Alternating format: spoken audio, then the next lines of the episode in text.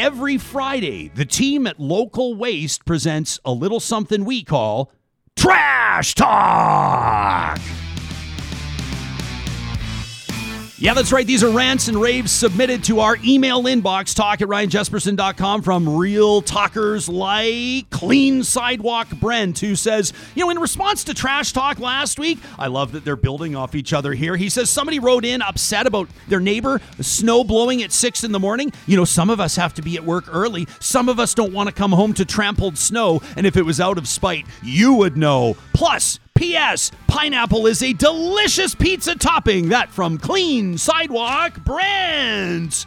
This next one is from Allie. Allie says, putting aside the miracle we're living through of having several vaccines approved and available less than a year after the pandemic was declared, while we're at it, let's put aside, let's try the mind blowing incompetence of this provincial government. I really don't know what's going on right now. Who knows who's going to fall into this high risk Group 2B category? We need to know. Stress release is important. Is asthma on the list? What about patients with heart valve replacement? Or somebody on blood thinners due to blood clotting issues? Or fibromyalgia? I could go on and on. The lack of information coming from this government's infuriating. While our lives are all dramatically different than they were a year ago, some of us still have responsibilities. We can't drop everything and pivot every time the government decides to share information with we the people. It's frustrating. Every step, every new thing, every change appears to be a reaction to something from this government instead of anticipating next steps. I want more Gretzky type action and less of whatever the fuck this is. That from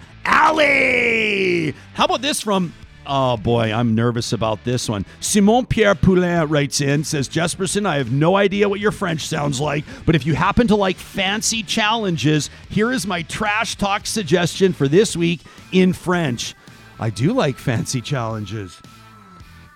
If this was Earl Grey tea I was sipping, it would fit better.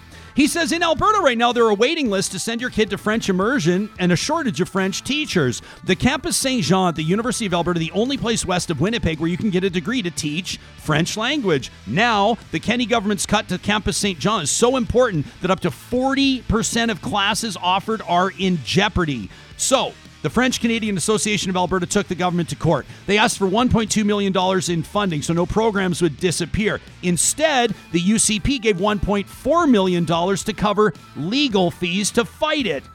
He says this is purely ideological, resonates very strongly in the French community here at home, from Grande Prairie to Bonnie Doon, but across French speaking communities in Canada. So, Ryan, here's your assignment. I'm going to do my best and then I'll translate. C'est bien le but de la marde. S'il existe un politicien albertain qui comprenne amplement bien l'implication de ce geste sonore et méprisant, c'est bien vous qui avez administré au fédéral, qui maîtrisez la langue française et qui comprenez fort bien les enjeux d'une francophonie fragilisée par des décisions préjudiciables comme celle-ci.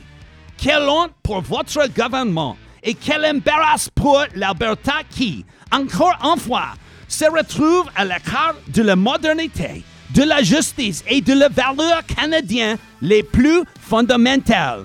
Could you possibly be shittier?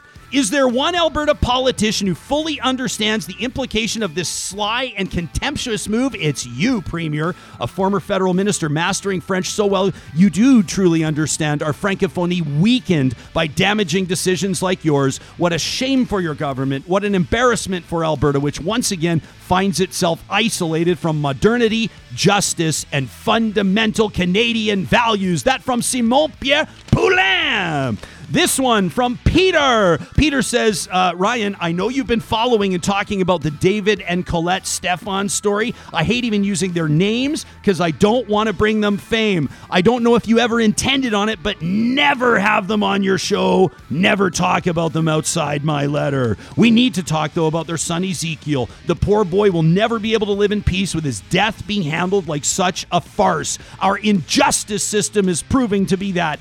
Ezekiel deserves dignity respect, accountability. He says, I don't need coffee today, boys. This situation gives me enough fuel to get through the rest of 2021. Signed, a pissed off Peter. And this from C in Calgary. And this one's salty. So earmuffs, kids. C in Calgary says, I fucking hate it when leftists or the left is hated on because I consider myself to be far left. Due to my job, I listen to a lot of podcasts, most of them political. I've listened to every show of yours, Ryan, since the beginning of January. Thank you. Says I also listened to the people you called dumb fucks the other day. There's a network of shows, but I can say I give them at least 10 hours of your time a month, sometimes more. I didn't love your dumb fucks comment, but I hated what was coming at you more. I feel riled up too. I feel like they're saying I'm a fucking conservative for listening to you, which is the worst thing you could ever call me. It feels like they've never listened to your show and they should shut the fuck up. I saw tweets liked by their media accounts and hosts. Ones like, How about we just never talk about that podcast again? It didn't seem like they were being objective in judging your show's content